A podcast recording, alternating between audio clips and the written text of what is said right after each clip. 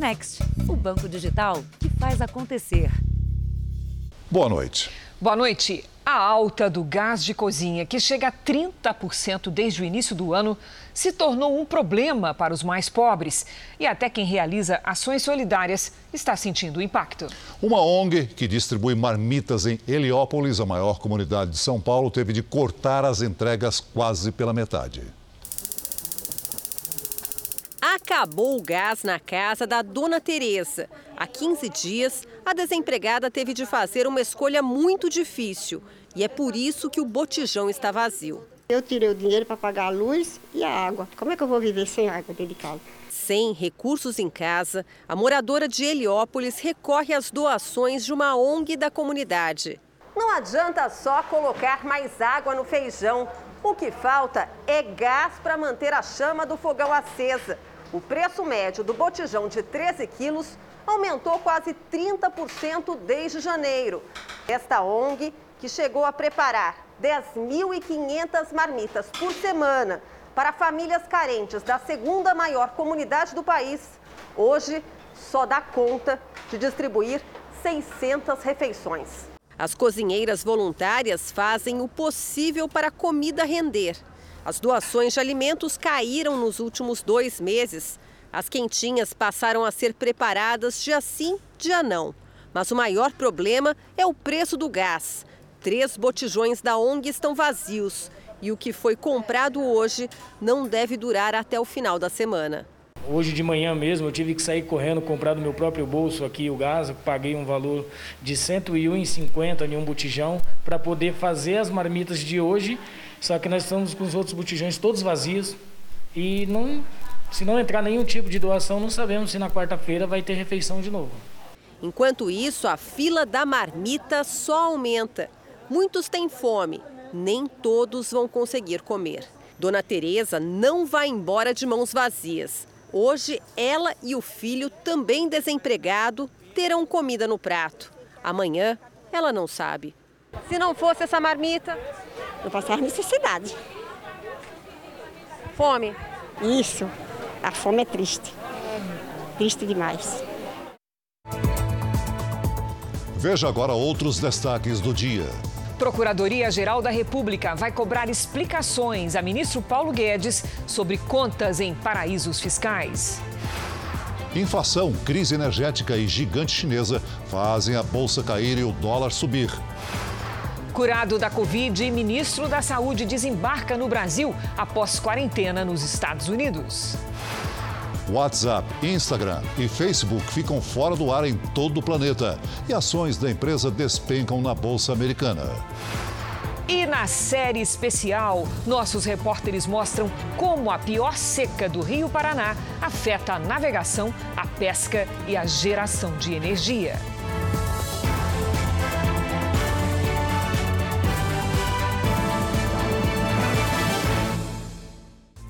Oferecimento Bradesco. Pague do seu jeito. Curta o futuro agora.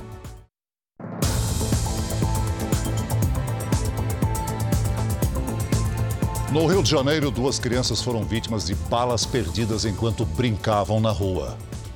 Foram cerca de 10 minutos de terror. Acertou 2 crianças aqui, cara. Loucura, socorrendo as crianças. Evandro precisou socorrer o filho às pressas. A criança, de 10 anos, foi atingida na perna pelos disparos. Um monte de criança correndo, chorando, gritando. E quando nós já chegamos aqui na praça, aqui, os vizinhos já vinham com meu filho, já amparando ele ali, pedindo para a gente ficar calmo, que ele tinha sido alvejado. Um outro menino, de 8 anos, também foi baleado no quadril. Eles brincavam em uma praça em Duque de Caxias, na Baixada Fluminense, quando os tiros começaram. Os meninos foram levados a um posto de saúde e depois encaminhados à emergência de um hospital da região. Os 2 já receberam alta. Segundo a polícia, a praça estava bastante movimentada quando 2 homens encapuzados em um carro preto passaram e fizeram vários disparos. Os investigadores agora tentam descobrir quem era o alvo dos criminosos. Novas testemunhas e imagens de câmeras de segurança podem ajudar a identificar os suspeitos. De janeiro a setembro, 9 crianças foram atingidas por bala perdida no Rio de Janeiro. 3 morreram. A Polícia Militar informou que hoje não havia nenhuma ação na área no momento dos disparos. Depois do susto, é uma espera que o filho supere o trauma. Aconteceu esse episódio, infelizmente, mas eu falei, isso não quer dizer que a partir de hoje você vai ter que ficar preso dentro de casa. Com celular, com videogame, você tem que ter a tua liberdade, porque você é uma criança, você tem que viver a sua infância. No Rio Grande do Sul, uma discussão por causa do preço da carne terminou em morte. Os envolvidos são o gerente de um açougue e um cliente que reclamou do valor. O tamanho da violência deixou a família desesperada. Foi tudo muito brutal, foi uma crueldade, uma agressividade desnecessária, né? Imagens feitas por populares em Alvorada, na região metropolitana de Porto Alegre, flagraram o momento em que Wagner de Oliveira Lobato, de 40 anos, foi agredido a socos e chutes. A briga teria começado dentro do açougue depois que Wagner, que era vendedor ambulante de salgados, entrou para comprar carne. Ele teria reclamado do aumento no preço do produto, o que provocou desentendimento com 2 pessoas, o gerente do estabelecimento e um outro homem. Após a discussão, a vítima teria sido levada para a calçada, onde foi espancada pelo amigo do gerente da casa de carnes. Wagner teve traumatismo craniano. Policiais que faziam ronda no bairro foram acionados e, ao chegarem, encontraram Wagner desacordado. Ele foi levado para um hospital, mas não resistiu aos ferimentos. Segundo testemunhas, o gerente do açougue, Luciano Ribeiro dos Santos, apresentava sinais de embriaguez. Inicialmente foram autuados em flagrante pelo delegado plantonista por tentativa de homicídio. Agora, com o óbito da vítima, passarão a responder por um homicídio consumado, e aí a gente vai avaliar as qualificadoras, né?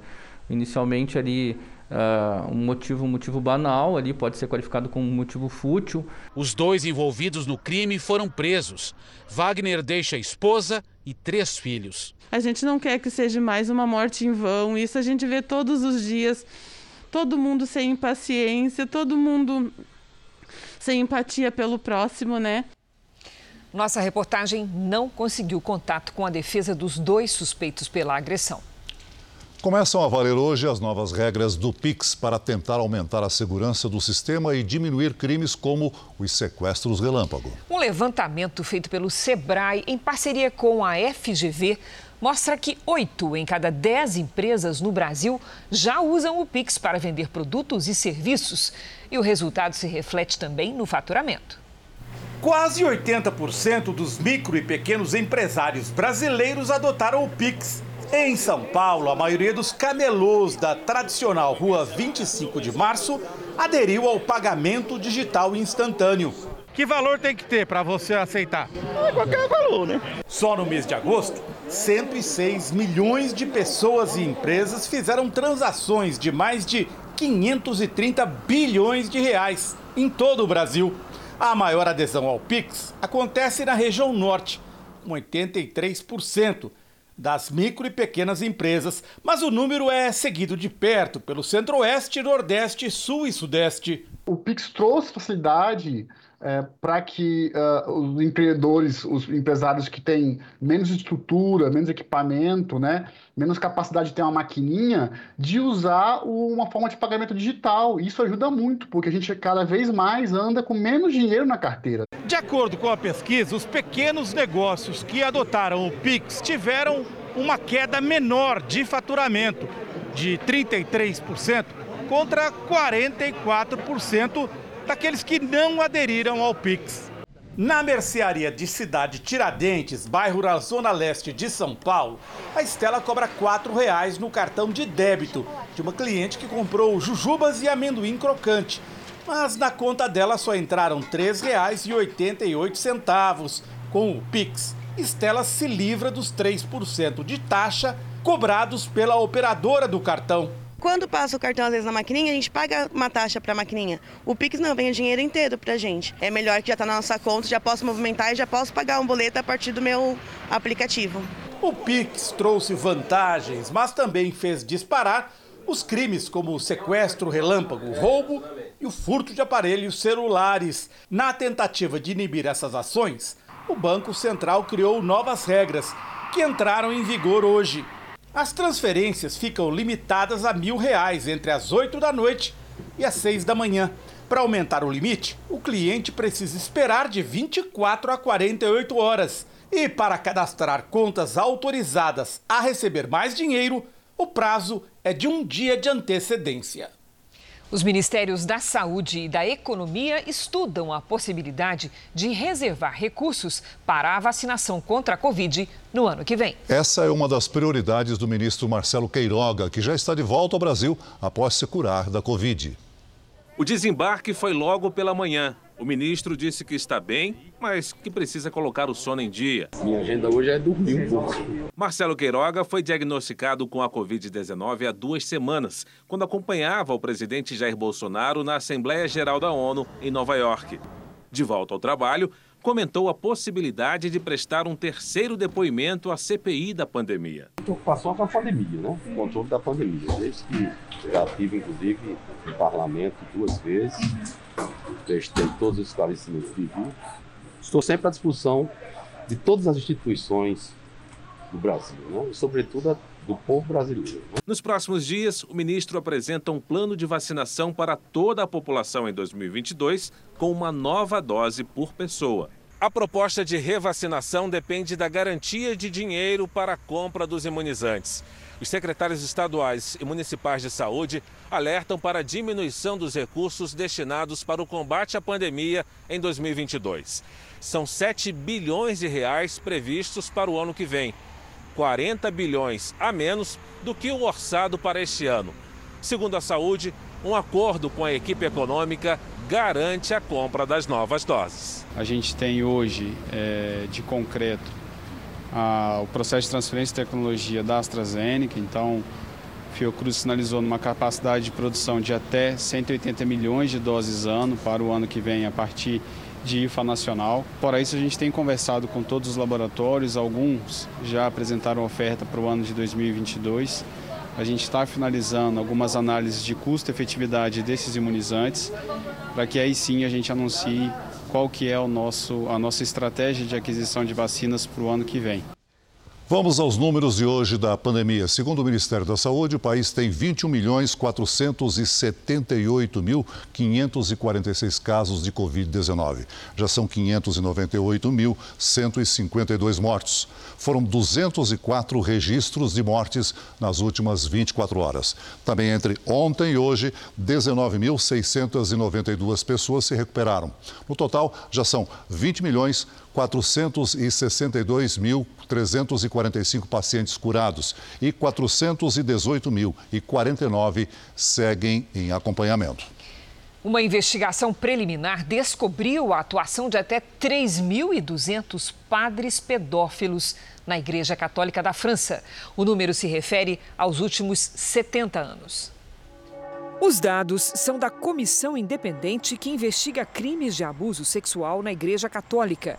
A estimativa foi feita com base em depoimentos e arquivos da Justiça e da própria instituição. O relatório não cita nenhum religioso pelo nome. O número estimado de vítimas no período será divulgado amanhã, junto com o relatório final da investigação.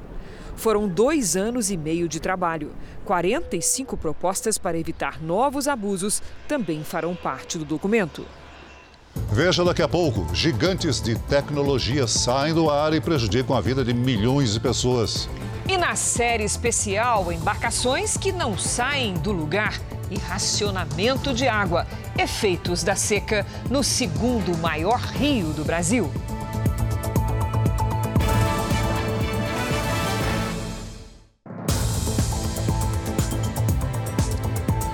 Em viagem ao Rio de Janeiro, o presidente Jair Bolsonaro vai passar a noite desta segunda-feira a bordo de um navio da Marinha. Vamos falar com o repórter Pedro Paulo Filho, que tem as informações.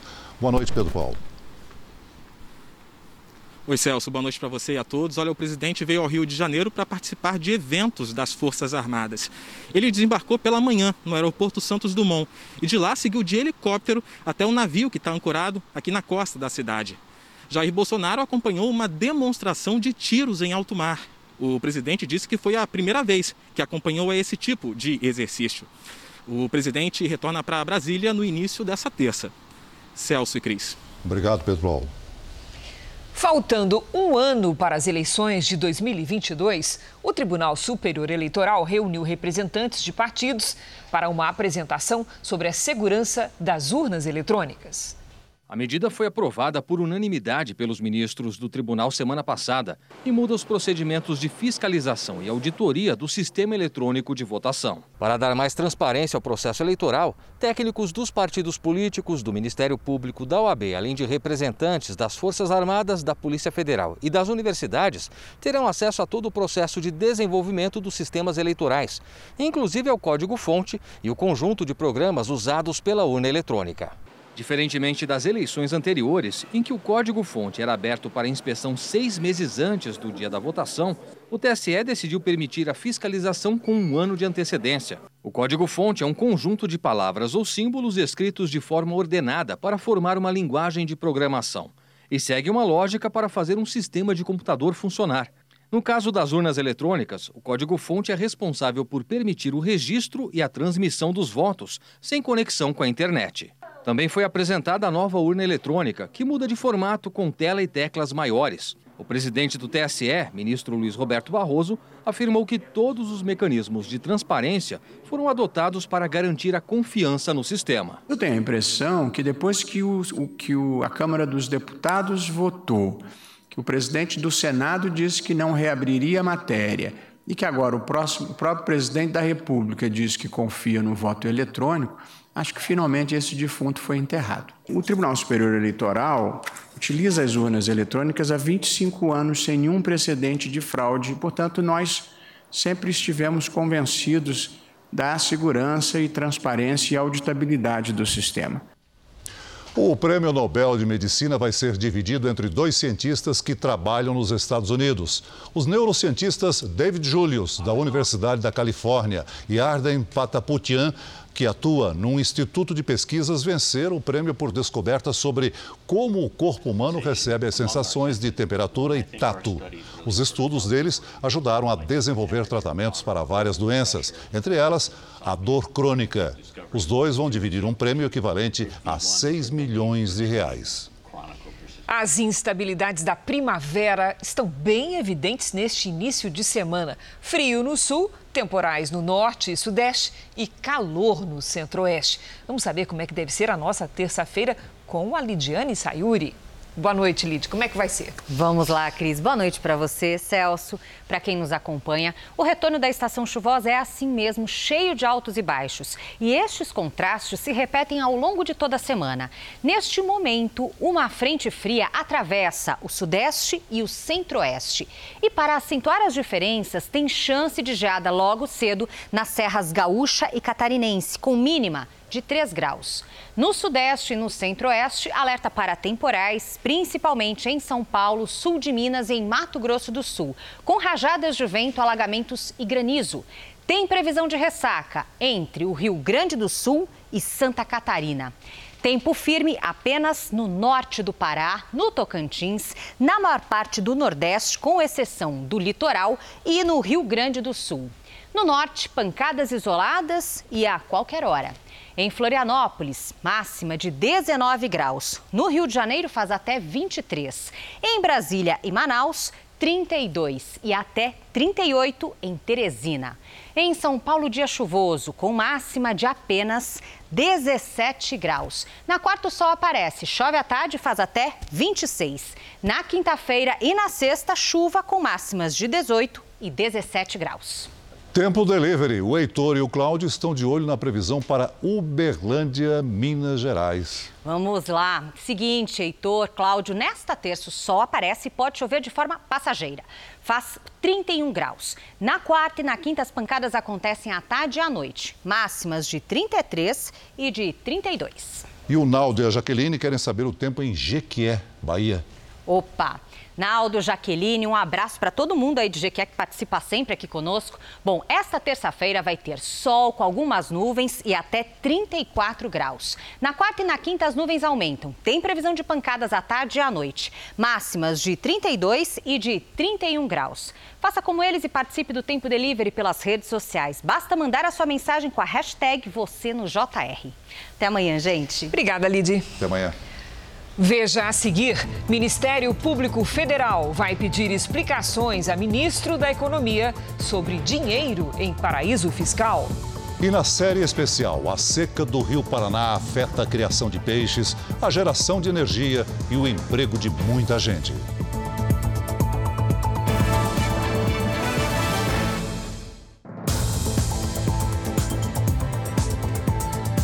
Em São Paulo, um homem foi preso suspeito de ter assaltado um casal. O problema é que, na hora do crime, ele estava trabalhando. Imagens de câmeras de segurança contradizem a versão da polícia. Na frente do trabalho de Emerson, familiares e amigos pedem a soltura do jovem. Ninguém ouve, tipo assim, ele simplesmente foi pego. Esse daqui, vamos levar e pronto, acabou. Então, ele não teve chance de defesa. No dia em que foi preso, Emerson Gomes da Silva, de 23 anos, estava no meio do expediente nesta lanchonete, na periferia da Zona Sul de São Paulo, onde trabalha há 2 anos. Às 9h34 da noite, ele passa pelo corredor da lanchonete e vai direto para a cozinha. Ali, pega um lanche e a máquina de pagamento. E já sai em direção da moto que estava parada na rua para fazer a entrega. Durante toda a noite, Emerson entregou 11 pedidos aqui no bairro. Quando ele retornou do último, por volta de 11h30 da noite, o jovem que nunca teve passagem pela polícia foi preso, acusado de roubar a moto e a carteira de um casal a mais de 3 quilômetros daqui. Segundo o boletim de ocorrência, o roubo foi às 9h40 da noite. Repare que 9h39 ele estava na lanchonete. As câmeras também mostram o momento em que ele foi preso, 11h36 da noite. Os policiais apontam a arma para Emerson no meio da rua. Depois, os PMs entram na lanchonete e conversam com os donos, que tentam explicar que o jovem não poderia ter cometido o assalto porque passou a noite toda trabalhando. Não adiantou. A gente tentou avisar que ele trabalhava para a gente, porém o policial não quis ouvir, só pediu para a gente fazer o nosso trabalho que ele faria o dele. Na delegacia, de acordo com o boletim de ocorrência, ele foi reconhecido pelo casal. Uma das vítimas disse que ele vestia um casaco preto, a outra uma blusa preta. As imagens mostram que o jovem estava de camiseta. Familiares e amigos fizeram uma vaquinha para pagar o advogado e tentar tirar Emerson da cadeia. Mas, com o aval do Ministério Público, o juiz negou o pedido de revogação de prisão. Na decisão, uma das alegações é que o jovem não tem emprego, mesmo ele tendo sido preso durante o expediente. Eu estou me sentindo arrasado, sabe? Que a gente não come, não dorme de noite pensando como é que ele está lá dentro, um menino travador direito, todo mundo gosta dele aqui. Em nota, a Secretaria de Segurança Pública afirmou que Emerson foi preso em flagrante e reconhecido pelas vítimas e que agora ele está à disposição da Justiça. O Ministério Público de São Paulo diz que denunciou Emerson com base nos elementos apresentados até o momento. As bolsas dos Estados Unidos também tiveram queda. Segundo especialistas, as baixas foram influenciadas pelas dúvidas sobre a recuperação da pandemia e pela instabilidade nas ações das gigantes de tecnologia. O índice Dow Jones caiu 0,94% e o Nasdaq 2,17%. Outro fator que abalou os mercados internacionais foi a interrupção das negociações das ações da chinesa Evergrande na Bolsa de Hong Kong. O temor é que uma eventual quebra da incorporadora imobiliária atinja a economia da China. O Ministério Público Federal de Pernambuco aponta possíveis irregularidades cometidas pelo governo do estado no uso de verbas para a educação. O principal fundo de fomento para o ensino durante a gestão do governador Paulo Câmara, do PSB, pode estar sendo usado para outros fins. Alunos de todo o país são beneficiados por um dinheiro que chega do governo federal, o Fundeb. O valor é para o desenvolvimento da educação básica e a valorização dos profissionais. Ele existe desde 2007 e não pode, segundo decisão do Supremo Tribunal Federal, ser usado para outro fim. Além disso, o detalhamento dos gastos tem que aparecer nos portais de transparência. Mas no estado de Pernambuco, o uso deste importante repasse não parece obedecer a essas regras. A partir dos portais de transparência, você não consegue obter essa informação, ela é simplesmente ocultada. Segundo documentos obtidos pela Record TV, o Ministério Público Federal detectou que os bilhões de reais provenientes deste fundo eram classificados apenas em duas grandes categorias: gastos com pessoal e vencimento e vantagens fixas, e que a ausência de transparência é tanta que não há como saber como esses recursos foram gastos. Os promotores decidiram apertar ainda mais o cerco. Isso porque o Tribunal de Contas de Pernambuco editou uma resolução que o Ministério Público Federal considera ilegal. O texto da resolução fala sobre despesas que não constituem manutenção e desenvolvimento de ensino para fins do artigo 212 da Constituição. O artigo 212 da Constituição fala justamente das despesas obrigatórias dos estados e do Distrito Federal com o ensino. Na opinião do Ministério Público Federal, a resolução vai contra a lei ao permitir que o governo de Pernambuco use recursos do Fundeb para pagar aposentados. Segundo os procuradores federais, o Tribunal de Contas admitiu que o governo de Pernambuco já pagou aposentados com o dinheiro do Fundeb. Nós instamos o Tribunal de Contas do Estado, né, a se manifestar a respeito e o respaldo ou feedback que obtivemos é que, sim, haveria essa prática de pagamento de inativos com o fundo, o que, no ver do Ministério Público Federal, é absolutamente ilegal, inconstitucional. Já em setembro, o Ministério Público Federal recomenda diretamente que a gestão Paulo Câmara, do PSB, não use recursos do Fundeb para o pagamento de aposentados e pensionistas. Se tem um indicativo de que a forma com que essas informações estão organizadas não serve suficientemente para que seja auditado, seja feito controle, até para entender se os recursos estão sendo gastos da melhor forma possível, aí sim é preciso trabalhar essas informações para garantir que elas estejam numa ordem de grandeza, numa configuração que os órgãos de controle possam depois avaliar se o gasto foi bem feito. Segundo esta procuradora federal, o secretário de Educação, o secretário de Fazenda e Gestão e o governador Paulo Câmara podem responder pelos atos. Estamos estudando uma representação ao Procurador-Geral da República, que avaliará se ingressará ou não com a ação direta de inconstitucionalidade. Isso é uma medida. A segunda medida será a ação de improbidade correspondente. Num dos mais recentes levantamentos feito pelo Programa Internacional de Avaliação de Alunos, o estado de Pernambuco aparece em 19º no ranking de estados brasileiros. O prejuízo à educação é evidente. A grande questão é quanto seria essa lesão. O governo do estado de Pernambuco não respondeu às questões levantadas pela Procuradoria nesta reportagem. Já o presidente do Tribunal de Contas do estado de Pernambuco disse que a resolução não diz respeito ao Fundeb, mas aos 25% da arrecadação destinada para a educação. O magistrado afirmou também que a corte jamais detectou o uso do Fundeb para o pagamento de aposentados pelo governo.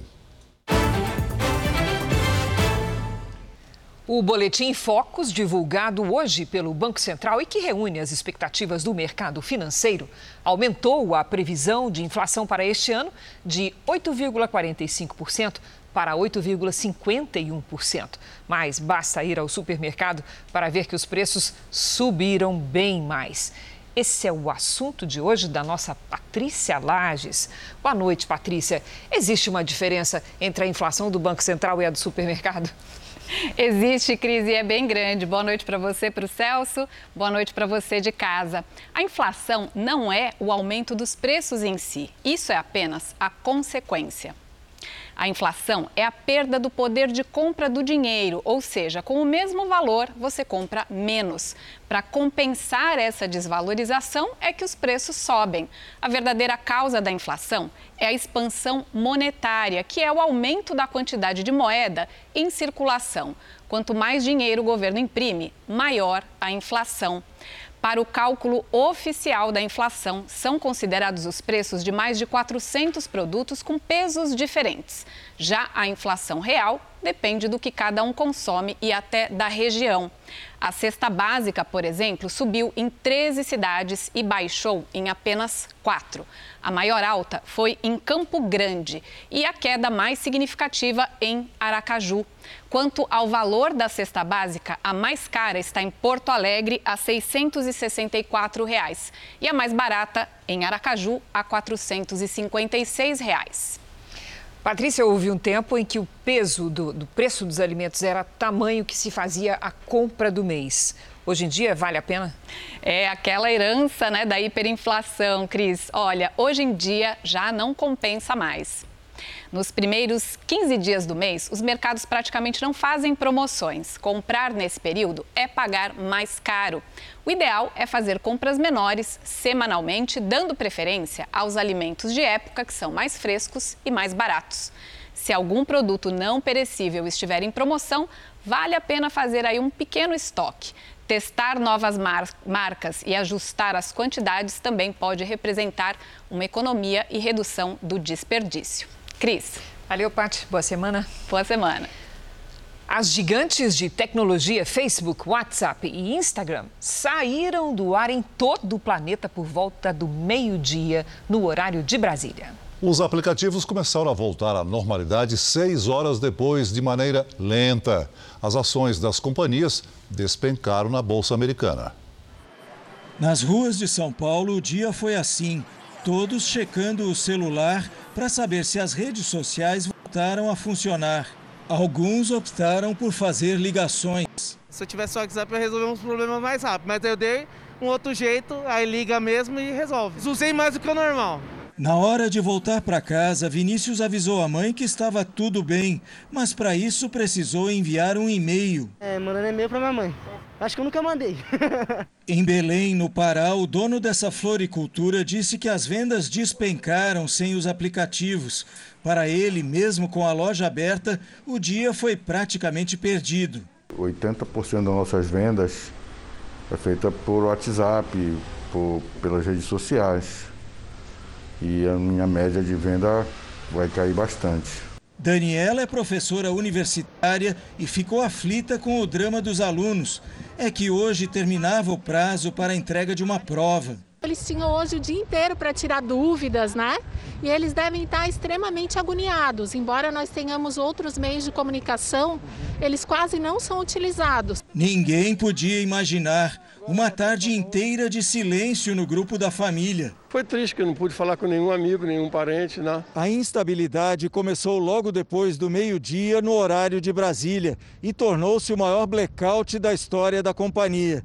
Inconsistência que contribuiu para a queda de quase 5% nas ações do Facebook na Bolsa dos Estados Unidos. Facebook, Instagram e WhatsApp são empresas que pertencem ao mesmo grupo. Mark Zuckerberg, o principal executivo e acionista, perdeu US$ 7 bilhões, o equivalente a 38 bilhões de reais, só hoje.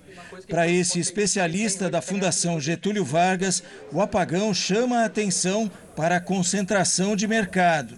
Acho que uma coisa que a gente conseguiu ver bem hoje, até melhor que das outras vezes que o WhatsApp saiu do ar por decisão judicial, foi a nossa dependência em algumas únicas empresas, ou no caso o Facebook é uma única empresa por boa parte da nossa comunicação e entre a gente em termos de rede social. Então. O Facebook emitiu uma nota agora há pouco, mas não explicou o que pode ter causado o apagão das redes. A empresa pediu desculpas e diz que trabalha para restabelecer o funcionamento completo dos aplicativos. Vamos agora com a opinião de Augusto Nunes. Boa noite, Augusto. Boa noite, Cris. Boa noite, Celso. Boa noite a você que nos acompanha. Alguns países que já imunizaram quase toda a população examinam a possibilidade de instituir o chamado passaporte sanitário. Isso para conseguir a adesão dos que recusaram a vacina. No Brasil, por excesso de pressa e falta de juízo, alguns governantes resolveram exigir esse atestado de imunização completa antes que se completasse a vacinação. Em Pernambuco, por exemplo, o governador Paulo Câmara decidiu que só pode participar de cultos religiosos quem tomou as doses necessárias de algum imunizante, incluídos os que esperam a hora da segunda aplicação. Cerca de 300 prefeitos brasileiros aderiram a esse modismo absurdo. Um deles é Eduardo Paes, prefeito do Rio de Janeiro.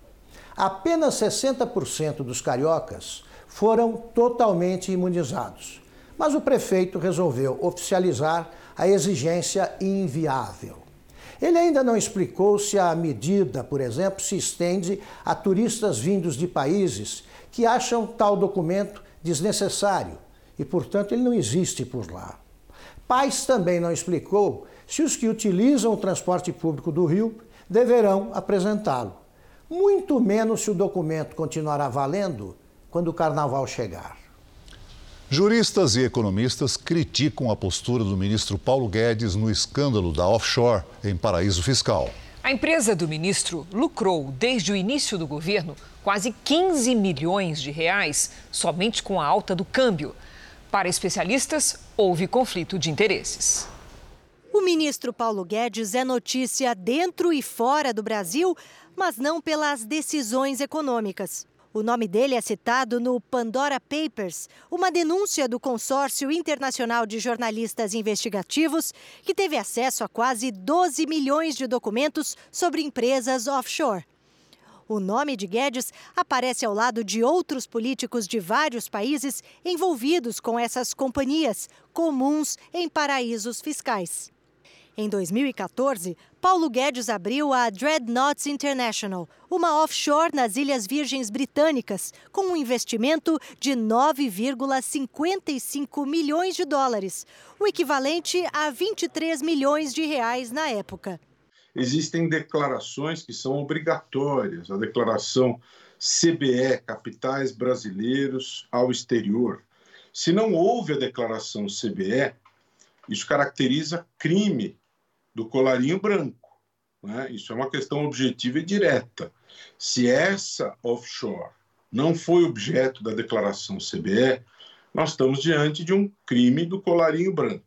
Um paraíso fiscal é geralmente um pequeno país com regras frouxas sobre movimentações financeiras e impostos muito baixos. É o caso das Ilhas Virgens Britânicas. Nesses locais, escritórios criam as chamadas offshores, um termo em inglês que define empresas abertas em outro país fora do território de origem do dinheiro. E é lá que os super ricos podem manter ou até esconder seus ganhos, já que nesses países o sigilo é garantido. Desde que assumiu a pasta da economia em janeiro de 2019, a empresa de Guedes no Caribe teve ganho de quase 15 milhões de reais, só com a valorização do dólar.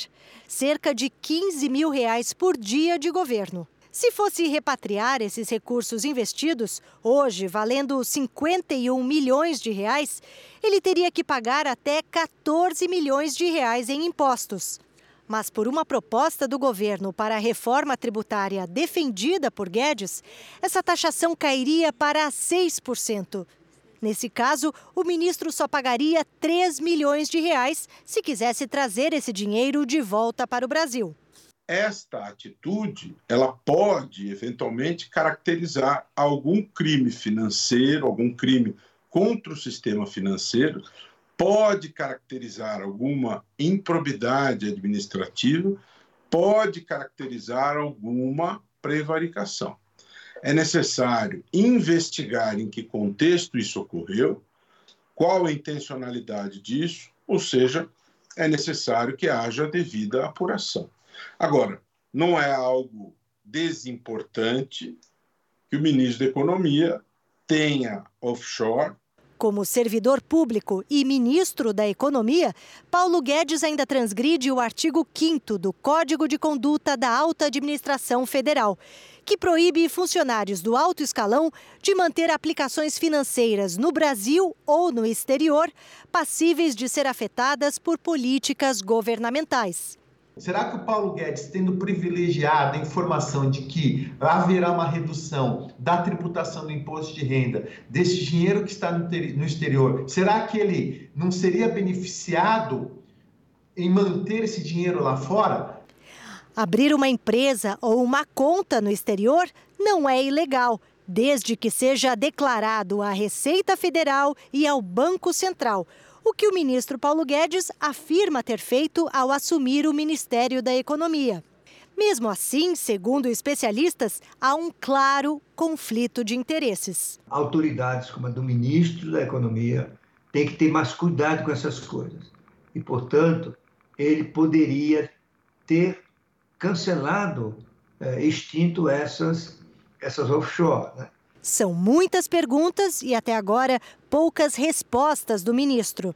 Teoricamente, Paulo Guedes, conhecido por combater os benefícios fiscais à indústria brasileira, poderia ser um grande beneficiário de uma política fiscal. Política feita por ele mesmo. Onde se viu um ministro de Estado investir o seu patrimônio fora do país? É totalmente amoral a conduta do ministro Paulo Guedes. O Ministério Público Federal vai cobrar explicações de Paulo Guedes sobre a empresa de propriedade do ministro em um paraíso fiscal. E parlamentares apresentaram notícia-crime ao Supremo Tribunal Federal. O ministro Paulo Guedes participou de evento do Tribunal de Contas da União e não falou do escândalo envolvendo a empresa que possui um paraíso fiscal. Já o presidente do Banco Central, Campos Neto, que também é citado pelo Consórcio Internacional de Jornalismo, disse que a empresa dele é antiga, foi declarada e que desde que chegou ao governo não fez investimentos financeiros. Mas o Ministério Público Federal decidiu agir e pedir explicações aos dois. A pressão também vem do Congresso. Parlamentares entraram com representação na Procuradoria-Geral da República para que o caso seja investigado por suspeitas de crime de improbidade administrativa. Também querem convocar Paulo Guedes para dar explicações no plenário da Câmara dos Deputados. E aí a gente se depara com uma situação como essa, o povo brasileiro passando fome. Então eu acho que o governo tem sim que tomar uma providência e o próprio ministro, eu acho que ele tinha que pedir para, no mínimo, apurar isso aí, porque durante esse período todo que ele teve essas contas lá, os juros que ele obteve, os ganhos que ele obteve foram grandes. O ministro precisaria dizer, olha, eu vou ficar fora, o governo substituir, até apurar, entendeu? Porque realmente caiu no descrédito, não tem desculpa. O deputado Fábio Trade escreveu numa rede social: se mantém empresa, não pode ser ministro de Estado. Se mantém empresa fora do país, aí é que não pode mesmo. Se mantém empresa fora do país em regime de tributação diferenciada, a situação fica insustentável eticamente. Afinal, se trata do ministro da Economia. Senadores apresentaram notícia-crime ao Supremo Tribunal Federal. O pedido é para que o STF peça ao Ministério Público investigação e a instauração de inquérito. O caso coloca em questão possível conflito de interesse do ministro Paulo Guedes, já que os investimentos no exterior têm influência direta das decisões dele. Outro fato relevante é que no texto da reforma tributária, proposta que passou pelo ministro, as empresas offshore ficam isentas de pagar impostos sobre os rendimentos. A Transparência Internacional, ONG com sede na Alemanha dedicada ao combate à corrupção, disse que o caso de Guedes tem indícios claros de conflito de interesse, porque a empresa no exterior pode se beneficiar das decisões dele. Integrantes do governo são obrigados a informar os investimentos no exterior à Comissão de Ética Pública. O caso chama atenção sobre a atuação da comissão, porque Guedes afirma ter repassado os dados. Segundo a comissão, o ministro e o presidente do Banco Central informaram em maio de 2019 que tomariam medidas para evitar o conflito de interesse. Nesses casos, a recomendação é para que os investimentos fiquem inalterados. O órgão diz ainda que, diante de novas informações, pode reabrir processo de apuração de ética. Em nota da assessoria, Paulo Guedes nega irregularidades. Disse que toda atuação privada foi declarada à Receita Federal e Comissão de Ética Pública. As informações teriam sido prestadas no momento da posse, em 2019. A nota afirma ainda que Paulo Guedes se desvinculou do mercado privado. No entanto, a nota não nega que o ministro tenha obtido lucro de quase 15 milhões de reais com a desvalorização da moeda brasileira frente ao dólar. Está faltando água para quem mora à beira do segundo maior rio do país. A contradição se tornou realidade com a pior seca em quase 100 anos no Rio Paraná. É o que você vai ver agora na primeira reportagem da série especial desta semana.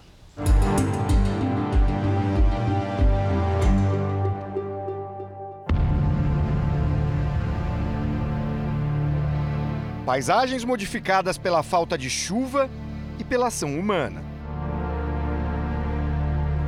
Essa balsa encalhada ainda está presa por um cabo de aço amarrado a um tronco que ficava totalmente submerso. E olha só, tem mais de 1 metro. Aqui, a margem do rio já recuou 170 metros. O antigo limite era ali onde estão aquelas outras balsas, perto da vegetação. Eu nunca vi esse rio tão seco, nem tá agora. O Rio Paraná começa na junção dos rios Grande e Paranaíba, divisa dos estados de São Paulo, Minas Gerais e Mato Grosso do Sul. Entre os afluentes estão outros gigantes, como o Tietê e o Iguaçu. Com 4.880 quilômetros de extensão, é o segundo maior da América do Sul, atrás apenas do Amazonas. No Paraguai e na Argentina, onde vai desaguar no Rio da Prata, as imagens revelam que a maior seca dos últimos 91 anos no Rio Paraná atravessa as fronteiras. Uma crise com consequências econômicas, ambientais e sociais. A gente mora perto do rio, tem tanta água no rio e não tem água na cidade. Eu não vou entender isso. Indiária mora em Santa Fé do Sul, no interior paulista.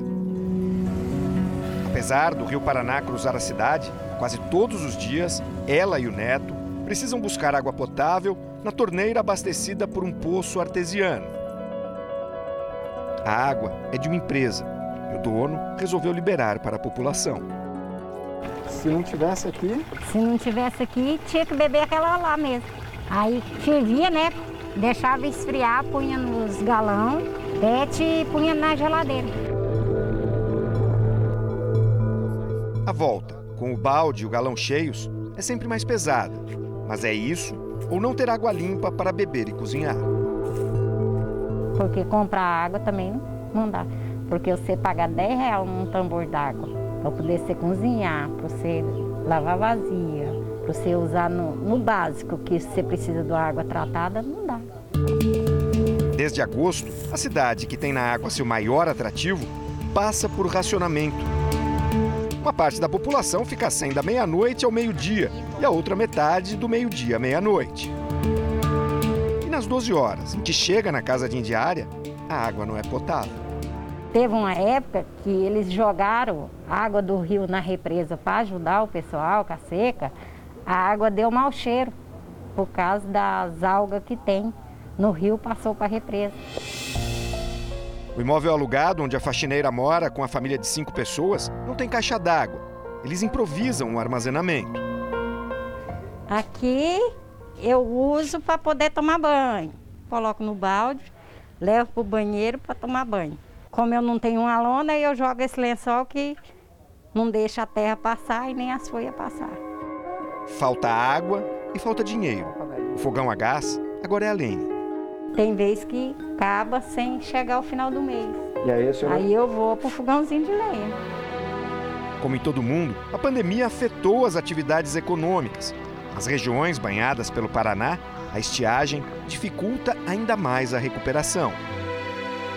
Foi nas águas do rio que Santa Fé se tornou a maior produtora do Brasil de peixes em tanques de rede. Um setor agora acuado pela seca. Exatamente aqui a gente estaria com o pé na água. Tudo isso era água. Tudo isso aqui era água, você imagina, né? A gente tem aqui 7 metros de lâmina d'água que em 60 dias secaram. Nós estamos aqui num lugar que ainda sobrevivemos, né, nesse nível que está hoje, e ainda mais uns 3 metros de altura. Depois disso, a gente tem que tirar toda essa produção daqui, colocar num caminhão e mudar para um novo local. Aqui a região produz por volta de 30 mil toneladas de tilápia ano, gera por volta de 3.500 a 4.000 empregos direto, então movimenta muito a cadeia aqui em todos os municípios, principalmente os municípios pequenos aqui ao entorno. Para hidratar a piscicultura, só a chuva ou a liberação de mais água do reservatório de Ilha Solteira, que por precaução está retendo o fluxo para o funcionamento da principal hidrelétrica do Sudeste. O município investe na perfuração de um poço a 1.200 metros de profundidade. Hoje, a água distribuída para Santa Fé sai de represas com nascentes próprias e poços artesianos. Esta é a represa que abastece 70% da população do município. Em tempos normais, o nível da água chega até aqui, mais ou menos 3 metros acima de onde está agora. Emergencialmente, a água do Rio Paraná começou a ser bombeada, mesmo assim, a situação continua crítica. O que acontece em Santa Fé é apenas um exemplo que se repete em diversos outros lugares do Brasil. Falhas históricas de planejamento agravadas pela estiagem. Um detalhe que chama a atenção é que todo o lixo urbano produzido na cidade é depositado aqui, bem ao lado da represa, que fica ali, olha, atrás daquela cerca. Não compromete a qualidade da água? Tal, não compromete porque nós estamos a montante, ou seja, nós estamos acima desse aterro sanitário e há um controle aí da CETESB, dos órgãos ambientais. A Companhia Ambiental do Estado de São Paulo, a CETESB, confirma que o aterro sanitário atende às normas e opera regularmente. Apesar da autorização para funcionar, o lixo ao lado da água que chega para a população beber é mais um motivo de insegurança.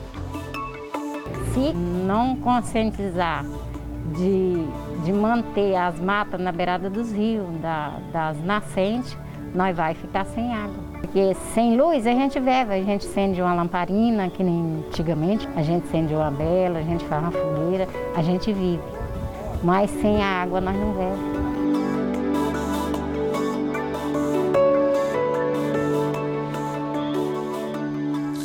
O Jornal da Record termina aqui. A edição de hoje na íntegra e também a nossa versão em podcast estão no Play Plus e em todas as nossas plataformas digitais. E à meia-noite e meia tem mais Jornal da Record. Você fica agora com a novela Gênesis e a gente se vê amanhã. Até lá. Boa noite e até amanhã.